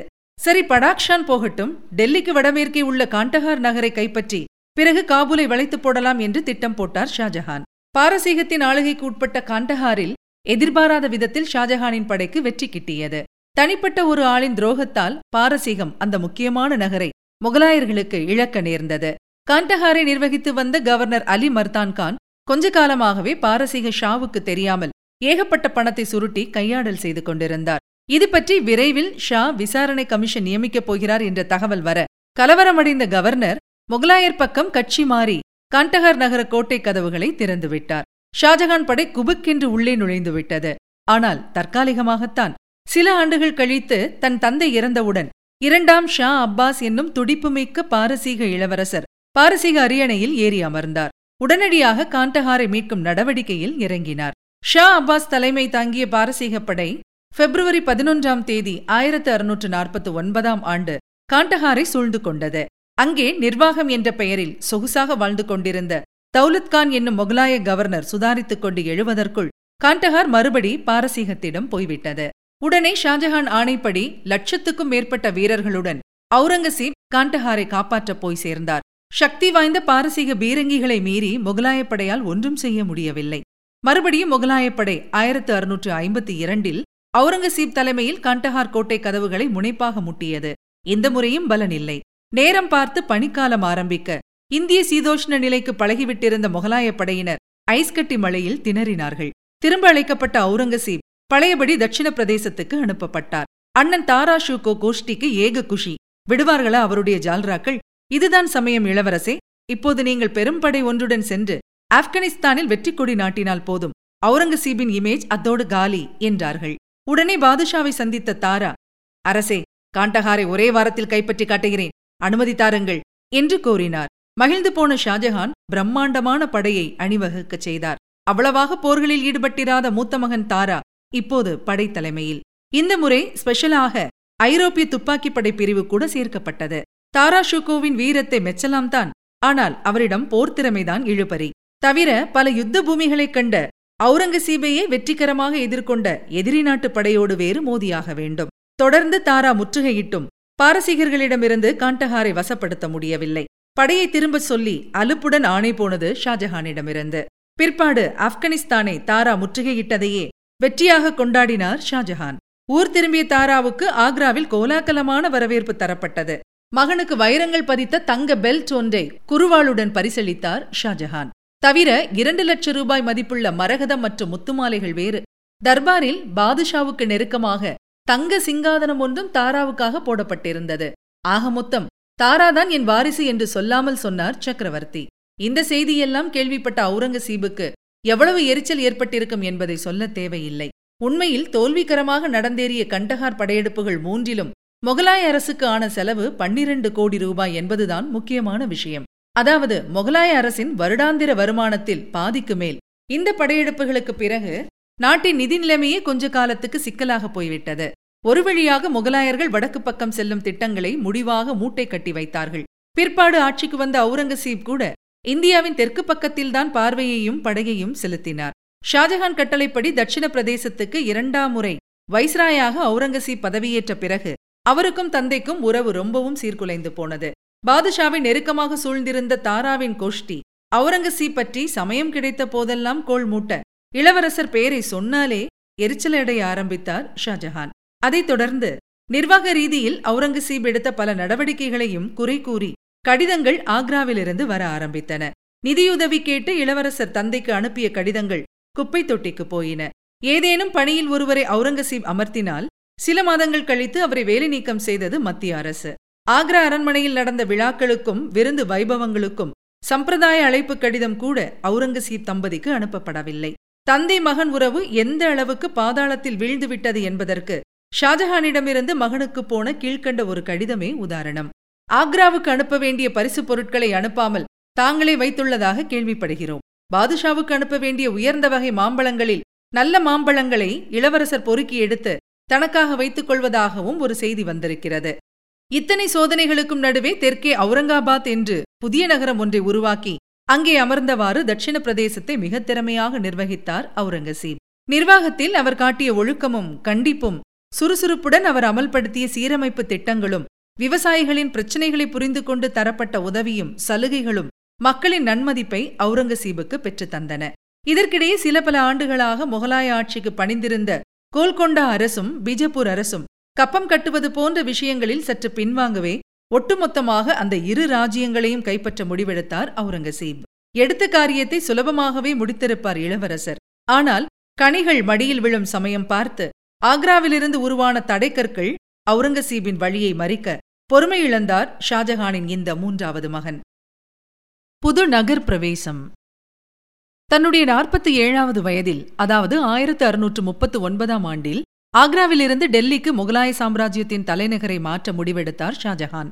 அதற்கு முன் ஆட்சி புரிந்த எவருக்கும் இல்லாத அளவுக்கு கற்பனா சக்தி வாய்க்கப்பெற்றிருந்த சக்கரவர்த்திக்கு ஆக்ரா நகரம் பிடிக்கவில்லை.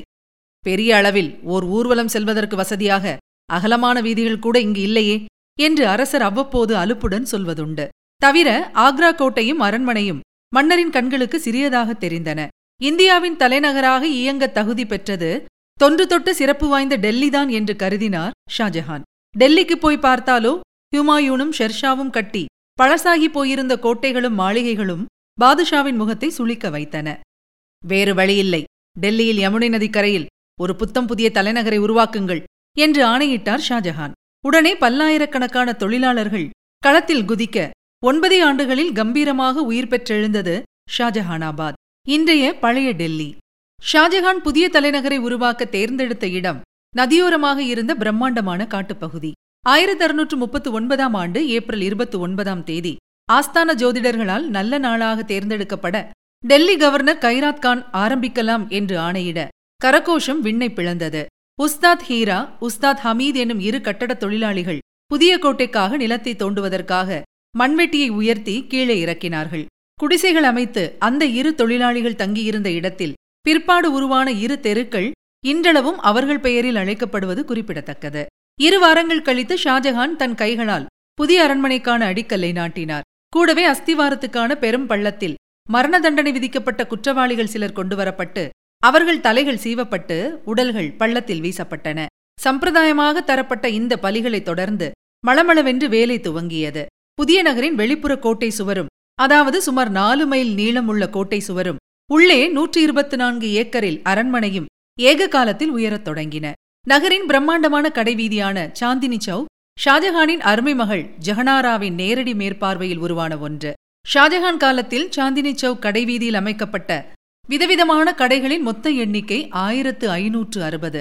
1648 ஏப்ரல் 19 அன்று ஷாஜஹான் யமுனை நதியில் படகில் பயணித்து கிழக்கு பக்கமாக செங்கோட்டையின் பின்பகுதியில் அமைக்கப்பட்டிருந்த முழு வெள்ளியால் ஆன கதவை திறந்து கொண்டு அரண்மனைக்குள் பிரவேசித்த போது நகரெங்கும் ஆரவாரம், வான வேடிக்கைகள்.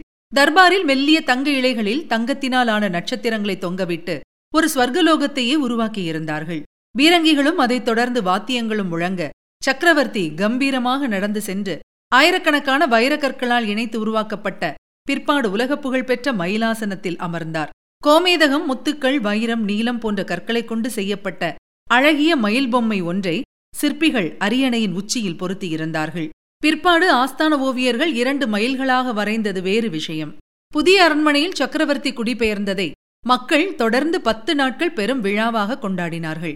ஊர்வலம், நாடகம், இசை மற்றும் நாட்டிய நிகழ்ச்சிகள் என்று டெல்லி அல்லோல கல்லோலப்பட்டது. ஆனால் நாம் சென்ற அத்தியாயத்தில் குறிப்பிட்டதைப் போல 2ஆம் முறையாக தட்சிண பிரதேசத்துக்கு வைஸ்ராயாக சென்றிருந்த அவுரங்கசீபுக்கு புதிய தலைநகரம் ஷாஜஹான் ஆட்சியில் இருந்த வரைக்கும் ராசி இல்லாமல் போனது. 1653 1658 வரை செங்கோட்டையிலிருந்து தெற்கு நோக்கி சென்ற பல கடிதங்கள் இளவரசரை அவமானப்படுத்தும்படியாகவே அமைந்தன. அவ்வப்போது அன்னையின் கல்லறையை வணங்கப் போய்விட்டு அங்கே தாராவும் நண்பர்களும் கூடி திட்டங்கள் போடும் செய்தியும் வந்து கொண்டிருந்தது. பொங்கி எழுந்த எரிச்சலை வெளிக்காட்டாமல் பல்லை கடித்துக் கொண்டு பொறுமை காத்தார் அவுரங்கசீப். மீர் ஜும்லா கில்லாடியான ஒரு பாரசீக வைர வியாபாரி. இந்தியாவுக்கு வந்த அவர் தெற்கே கோல்கொண்டாவில், அதாவது இன்றைய ஹைதராபாத்தில் குடியேறினார். கோல்கொண்டாவின் மன்னர் குதுப் ஷாவுக்கு நெருக்கமான நண்பராகி தளபதியாகவும் பிறகு பிரதம அமைச்சராகவும் உயர்ந்தார் அவர். தனிப்பட்ட அரண்மனை, பரிவாரம், குதிரைப்படை என்றெல்லாம் வைத்துக் கொள்ளும் அளவுக்கு மீர் ஜும்லாவின் செல்வாக்கு உயர்ந்தது. சுல்தானுக்காக படை திரட்டிக் கொண்டு சென்று கர்நாடகத்தின் பல பகுதிகளை கைப்பற்றிய ஜும்லா, நானே ஏன் மன்னராகக் கூடாது, எனக்கென்ன குறைச்சல் என்று சொல்லிக் கொண்டார். தான் வசப்படுத்திய கர்நாடக பகுதிகளைக் கொண்டு ஒரு தனி ராஜ்யம் அமைக்கும் அளவுக்கு போய்விட்டார். விழித்துக்கொண்டு கலவரத்துக்குள்ளான கோல்கொண்டா சுல்தான் மீர் ஜும்லாவை சரணடையச் சொல்லி ஆணை அனுப்பினார். கூடவே கோல்கொண்டாவில் இருந்த ஜும்லாவின் குடும்பத்தை பிணை கைதிகளாக சிறைப்பிடித்து வைத்தார். இதென்ன கலாட்டா என்று திகைத்த ஜும்லா உடனே அவுரங்கசீபிடம் உதவி கோரினார். இதற்காகவே காத்திருந்ததைப் போல மகிழ்ந்து போன முகலாய இளவரசர் டெல்லியில் சம்பிரதாயமாக அனுமதி கோரிவிட்டு முகமது சுல்தான் தலைமையில் ஒரு படையை அனுப்பி கோல்கொண்டாவை முற்றுகையிட்டார். முகமது சுல்தான் அவுரங்கசீபின் மகன். பிற்பாடு அவுரங்கசீப் படையும் ஹைதராபாத் நகரில் புகுந்து சூறையாடியது. அவுரங்கசீப் காலடியில் கோல்கொண்டா சுலபமாகவே விழுந்திருக்கும். அதற்குள் டெல்லிக்கு விரைந்து சென்றிருந்த சுல்தான் குதுப்ஷாவின் ஆட்கள் தாரா ஷுகாவை பார்த்து பேசினார்கள். என்ன நடந்தது என்று தெரியவில்லை. மூட்டையாக தங்கம், வைரம் என்று கைமாறியதாகவும் ஒரு தகவல் உண்டு. அதைத் தொடர்ந்து சக்கரவர்த்தியிடம் தாரா கிசுகிசுக்க உடனே வாபஸ் வாங்கவும் என்று ஷாஜஹானிடமிருந்து அவுரங்கசீபுக்கு அவசர ஆணை போனது. கோல்கொண்டா சுல்தான் மன்னிக்கப்பட்டார். அவரிடம் பெரும் அபராதத் தொகை மட்டும் வசூலிக்கப்பட்டது. தன்னை மீறி இதெல்லாம் நடக்க அவுரங்கசீபுக்கு ஏக திகைப்பு. வந்ததற்கு வெறும் கையோடு திரும்புவானேன் என்று எண்ணிய அவர் கோல்கொண்டா மன்னரின் மகளுக்கு தன் மகன் முகமது சுல்தானை ரகசியமாக திருமணம் செய்வித்து எதிர்காலத்தில் தன் மகன் ஹைதராபாத்துக்கு மன்னராக வேண்டும் என்று உறுதிமொழியையும் வாங்கிக் கொண்டு அவுரங்காபாத் திரும்பினார். டெல்லிக்கு வரவழைக்கப்பட்ட மீர் ஜும்லாவை பிரமாதமாக கௌரவித்து பிறகு அவரை பிரதம அமைச்சராகவும் ஆக்கினார் ஷாஜஹான். திறமை வாய்ந்த இந்த கோல்கொண்டா வீரரின் தலைமையில் ஒரு படையை அனுப்பி ஆப்கானிஸ்தானை கைப்பற்ற வேண்டும் என்ற ஆசை கூட ஷாஜஹானுக்கு இருந்ததாக கேள்வி. ஆனால் ஆந்திராவிலிருந்து மீர் ஜும்லா கொண்டு வந்து காலடியில் குவித்த அற்புதமான வைர தங்க ஆபரணங்களை பார்த்து பிரமித்து போன ஷாஜஹான், தெற்கே இப்படி ஒரு வைரக் குவியல் இருக்கும்போது நான் எதற்காக அசட்டுத்தனமாக ஆப்கானிஸ்தான் அது இது என்று புலம்பிக் கொண்டிருக்கிறேன் என்று கூறினாராம். 1656 நவம்பர் பீஜப்பூர் சுல்தான் ஆதில் ஷா காலமாகவே அதைத் தொடர்ந்து அங்கே சற்று குழப்பம் நிலவியது. பீஜப்பூர் ராஜ குடும்பத்தைச் சேர்ந்த 18 வயது நிரம்பிய ஒரு இளைஞர் சுல்தானின் வாரிசாக அரியணையில் அமர்த்தப்பட்ட செய்தி வந்து சேர்ந்தது. அவுரங்கசீபுக்கு அங்கே படையெடுக்க ஒரு காரணமும் கிடைத்தது. இந்த இளைஞன் அரச குடும்பத்தைச் சேர்ந்தவனே அல்ல, இது என்ன அலங்கோலம் என்று முழங்கினார் டெல்லி இளவரசர். டெல்லியிலிருந்து ஒரு படையுடன் வந்த மீர் ஜும்லாவும் சேர்ந்து கொள்ள அவுரங்கசீப் தலைமையில் முகலாயப்படை பீஜப்பூரை சூழ்ந்து கொண்டது. வெற்றிக்கணியை பறிக்கும் வேளையில் அவுரங்கசீப் தன் தலையில் கை வைத்துக் கொண்டு அமர வேண்டி வந்தது. ஷாஜஹானிடமிருந்து ஆணை, அதாவது தாரா சொல்படி பீஜப்பூரை கைப்பற்ற வேண்டாம், போர் நிறுத்தம் செய்க, பீஜப்பூர் கட்ட வேண்டிய அபராதத் தொகையை டெல்லி நிர்ணயிக்கும் என்று வெறுத்து போனார் அவுரங்கசீப். தலைநகரிலிருந்து தந்தை தொடர்ந்து ஏற்படுத்தி வரும் தடங்கல்களையும் அண்ணனின் தொல்லைகளையும் இனியும் அனுமதித்துக் கொண்டிருக்க கூடாது என்று குமுறிய அவுரங்கசீபை பார்த்து ஒரு வழியாக விதி கண் சிமிட்டியது. சக்கரவர்த்தி ஷாஜஹான் திடீரென்று நோய்வாய்ப்பட்டு கவலைக்கிடமான நிலைமையில் இருக்கிறார் என்று ஒரு தகவல் வந்தது டெல்லியிலிருந்து. தூதுவர் இந்த விஷயத்தை சொன்ன மாத்திரத்தில் குதித்து எழுந்து நின்ற அவுரங்கசீபின் இதழோரத்தில் குரூரமான மகிழ்ச்சி புன்னகை தவிழ்ந்தது. இடையிலிருந்த வாளை அவருடைய கை மெல்ல வருடி கொடுத்தது. பாதுஷா படுக்கையில் இருக்கிறாரா அல்லது பரலோகம் போய்விட்டு அதை அண்ணன் என்னும் இந்த அயோக்கியன் மறைக்க பார்க்கிறானா என்றார் அவுரங்கசீப் இளக்காரமாக. சகோதர போர். உரைநடை, கவிதை, இசை, நாட்டியம், ஓவியம் மட்டுமல்ல, வானியல், கணிதம், மருத்துவம் போன்ற விஷயங்களும் சக்கரவர்த்தி ஷாஜஹான் ஆட்சியில் உன்னதமான நிலைக்கு கொண்டு செல்லப்பட்டன. கட்டடக்கலை பற்றி சொல்லவே வேண்டாம். ஆகவேதான் ஷாஜஹானின் ஆட்சி காலத்தை முகலாயர்களின் பொற்காலம் என்று வரலாற்று ஆய்வாளர்கள் வர்ணிக்கின்றார்கள். இது மிகைப்படுத்தப்பட்ட பெயர் சூட்டல் என்று குறிப்பிடுபவர்களும் உண்டு. ஷாஜஹான் ஆட்சியில் குறைகள் நிறையவே உண்டு. ஆனால் தாஜ்மஹாலும் செங்கோட்டையும் ஆர்ப்பாட்டமான ராஜதர்பாரும் தகதகவென்று ஒளி வீசிய மயிலாசனமும் மற்ற குறைகளையெல்லாம் மறக்கடித்து விட்டன என்பது இவர்கள் வாதம். அப்படி பார்த்தால் வரலாற்று மைதானத்தில் பிரவேசித்து வெளியேறிய எந்தவொரு அரசன்தான் குற்றச்சாட்டுகளிலிருந்து தப்பித்து விட முடியும்? இந்தி மொழியில் இலக்கியம் கிடுகிடு வளர்ச்சி கண்டது ஷாஜஹான் காலத்தில்தான். பாதுஷா பிரமாதமாக இந்தியில் உரையாடுவார். அந்த மொழி கவிஞர்களிடம் பெருமதிப்பு கொண்டிருந்தார் அவர். சுந்தர்தாஸ், சிந்தாமணி, கவீந்திர ஆச்சாரியா போன்ற கவிஞர்கள் சக்கரவர்த்தியால் பெரிதும் ஊக்குவிக்கப்பட்டவர்கள். ஜெகந்நாத் என்னும் இந்துஸ்தானி இசைக்கலைஞருக்கு மகாகவிரா என்ற பட்டம் ஷாஜஹான் தர்பாரில் வழங்கப்பட்டது. பெரும்பான்மையாக இந்துக்கள் வசிக்கும் இடங்களில் பசுக்களை கொல்லக்கூடாது என்றும் ஒரு ஆணை பிறப்பித்தார் ஷாஜஹான். ஒருபுறம் இந்துக்களின் இலக்கியம், கவித்திறன் போன்றவற்றுக்கு மதிப்பும் அங்கீகாரமும் தந்தாலும் இன்னொரு புறம் இந்துக்களுக்கு பலவிதங்களில் சிரமங்களையும் ஏற்படுத்தினார் ஷாஜஹான். முஸ்லிம்கள் அணியும் பாணியில் எந்த உடைகளையும் ஆபரணங்களையும் இந்துக்கள் அணியக்கூடாது, பொது இடங்களில் மது அருந்தக்கூடாது, முஸ்லிம்களை பணியாட்களாக வைத்துக் கொள்ளக்கூடாது போன்ற ஷாஜஹானின் சட்டங்கள் அக்பர் காலத்திலிருந்து சற்றே நிம்மதியான வாழ்க்கையை அனுபவித்து வந்த இந்துக்களிடையே சலசலப்பை ஏற்படுத்தியது. அக்பர் ஆட்சி புரிந்தபோது தங்களுக்கு தரப்பட்ட சுதந்திரத்தை பயன்படுத்திக் கொண்டு இந்துக்கள் ஏராளமான கோயில்களை கட்டத் துவங்கியிருந்தனர். புதிதாக கட்டப்பட்ட இந்து கோயில்கள் இடிக்கப்படட்டும் என்று ஒருநாள் ஒட்டுமொத்தமான ஆணையிட்டார் ஷாஜஹான். இந்த திடீர் நடவடிக்கைக்கு குறிப்பான காரணம் புரியாமல் வரலாற்று ஆய்வாளர்கள் இன்றளவும் விழிக்கிறார்கள். உதாரணமாக காசியில் மட்டும் பாதுஷாவின் ஆணையின் பேரில் 63 இந்து கோயில்கள் இடிக்கப்பட்டன. இந்துக்களின் வெறுப்பை சம்பாதித்து தந்த இந்த நடவடிக்கைகளுக்கு நிச்சயமாக மூத்த மகன் தாரா ஷூகோ காரணமாக இருந்திருக்க முடியாது. தாரா பற்றியும் சற்று சொல்லியாக வேண்டும். இந்து, இஸ்லாமிய, கிறிஸ்தவ மதங்களை பற்றிய புத்தகங்களையெல்லாம் கரைத்து குடித்து அறிஞர் என்று போற்றப்பட்டவர் தாரா. இந்து இஸ்லாம் மதங்களை ஒப்பிட்டு சங்கமிக்கும் இரு கடல்கள் என்ற தலைப்பில் பெரிய புத்தகம் ஒன்றை எழுதினார் அவர். வேதாந்தம், உபனிஷத்துக்கள், பைபிள் எல்லாமே தாராவுக்கு அத்துப்படி. அதர்வண வேதத்தையும் 52 உபனிஷத்துக்களையும் பாரசீகத்தில் தன் மேற்பார்வையில் மொழிபெயர்க்கச் செய்தார் இந்த மூத்த இளவரசர். அக்பருக்கும் தாராவுக்கும் ஒரு வித்தியாசம் உண்டு. அக்பரைப் போல ஒரு புதிய மதத்தையே துவக்க முற்படவில்லை தாரா. எல்லா மதங்களுமே மேன்மையானவை என்பதில் முழு நம்பிக்கை கொண்டிருந்தார் இவர். எல்லா மதங்களை சேர்ந்த அறிஞர்களும் அன்றாடம் இளவரசரை சந்தித்து உஷ்ணம் கலக்காமல் கருத்துக்களை பகிர்ந்து கொண்டனர். அதே சமயம் அடிப்படையில் இஸ்லாமியராகவே வாழ்ந்தவர் தாரா ஷுகோ என்பதையும் பலர் ஒப்புக்கொள்கின்றனர். தாராஷுகோவின் வாழ்க்கையை விவரமாக எழுதியுள்ள கானுங்கோ என்னும் வரலாற்று ஆசிரியர், இந்தியாவில் மத ஒற்றுமையை நிலைநிறுத்த நினைப்பவர்கள் வேறொன்றும் செய்ய வேண்டாம், தாராஷுகோ ஆரம்பித்து வைத்த இடத்திலிருந்து பணியை துவக்கினால் போதும் என்று குறிப்பிடுகிறார். ஷாஜஹான் மிகவும் செல்லம் கொடுத்து மூத்த மகனை தன்னுடனேயே அரண்மனையில் வைத்துக் கொண்டது ஒரு பெரும் தவறாகப் போனது. அதனால் தேவையான போர் அனுபவம் தாராவுக்கு இல்லாமல் போய்விட்டது.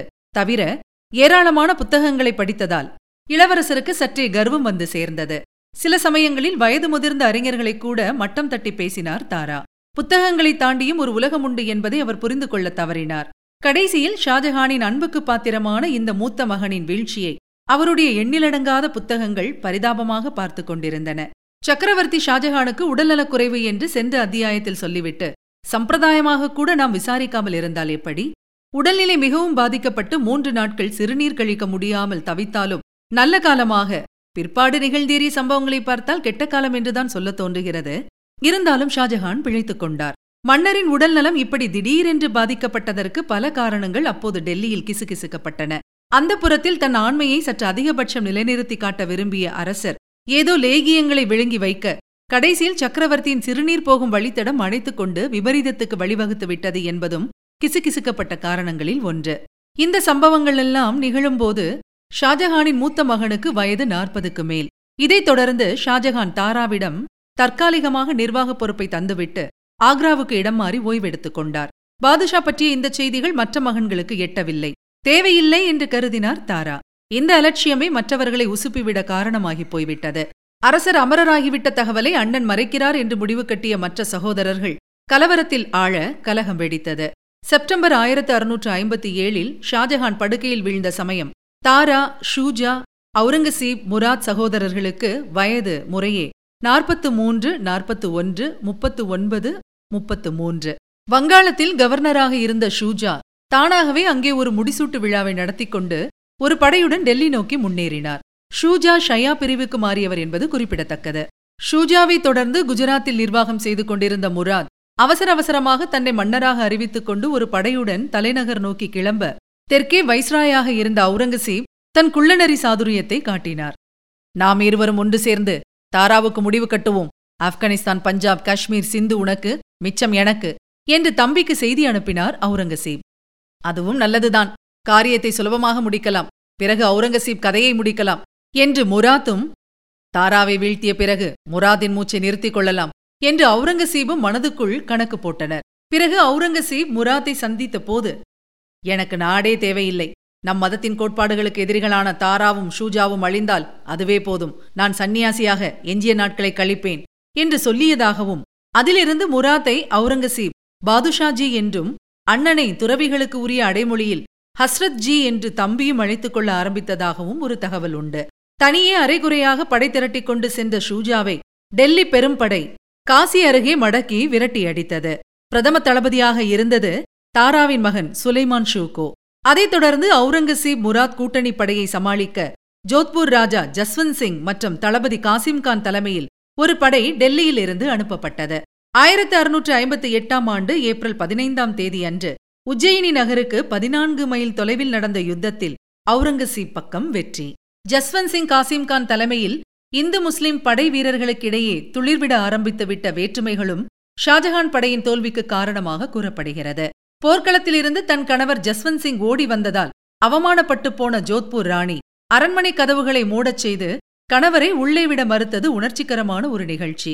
போரில் வெற்றியடைந்து அதனால் உற்சாகமும் அடைந்த அவுரங்கசீப் முராத் கூட்டணிப்படை சம்பல் நதியை கடந்து ஆக்ராவுக்கு கிழக்கே 8 மைல் தொலைவுக்கு வந்து சேர்ந்தது. வாட்கள் உருவப்பட்ட கையோடு 4 மகன்களும் ஆக்ராவில் இருந்த ஷாஜஹானுக்கு எல்லாமே நாட்டின் நன்மைக்குத்தான், தந்தையார் கவலை கொள்ள வேண்டாம் என்று கடிதங்களை அனுப்பி பாதுஷாவின் கவலையை அதிகப்படுத்தினார்கள். மகன்களை ஆக்ராவுக்கு அழைத்து சமாதானம் பேச விரும்பினார் சக்கரவர்த்தி. ஆனால் நிலைமை கைமீறி போயிருந்தது. நானா அவுரங்கசீபா என்று முடிவாக வேண்டிய தருணம் வந்துவிட்டது, நேரடியாக யுத்தக்களத்தில் நாங்கள் மோதியாக வேண்டும் என்பது விதிக்கப்பட்ட ஒன்று என்று முழங்கினார் தாராஷுகோ.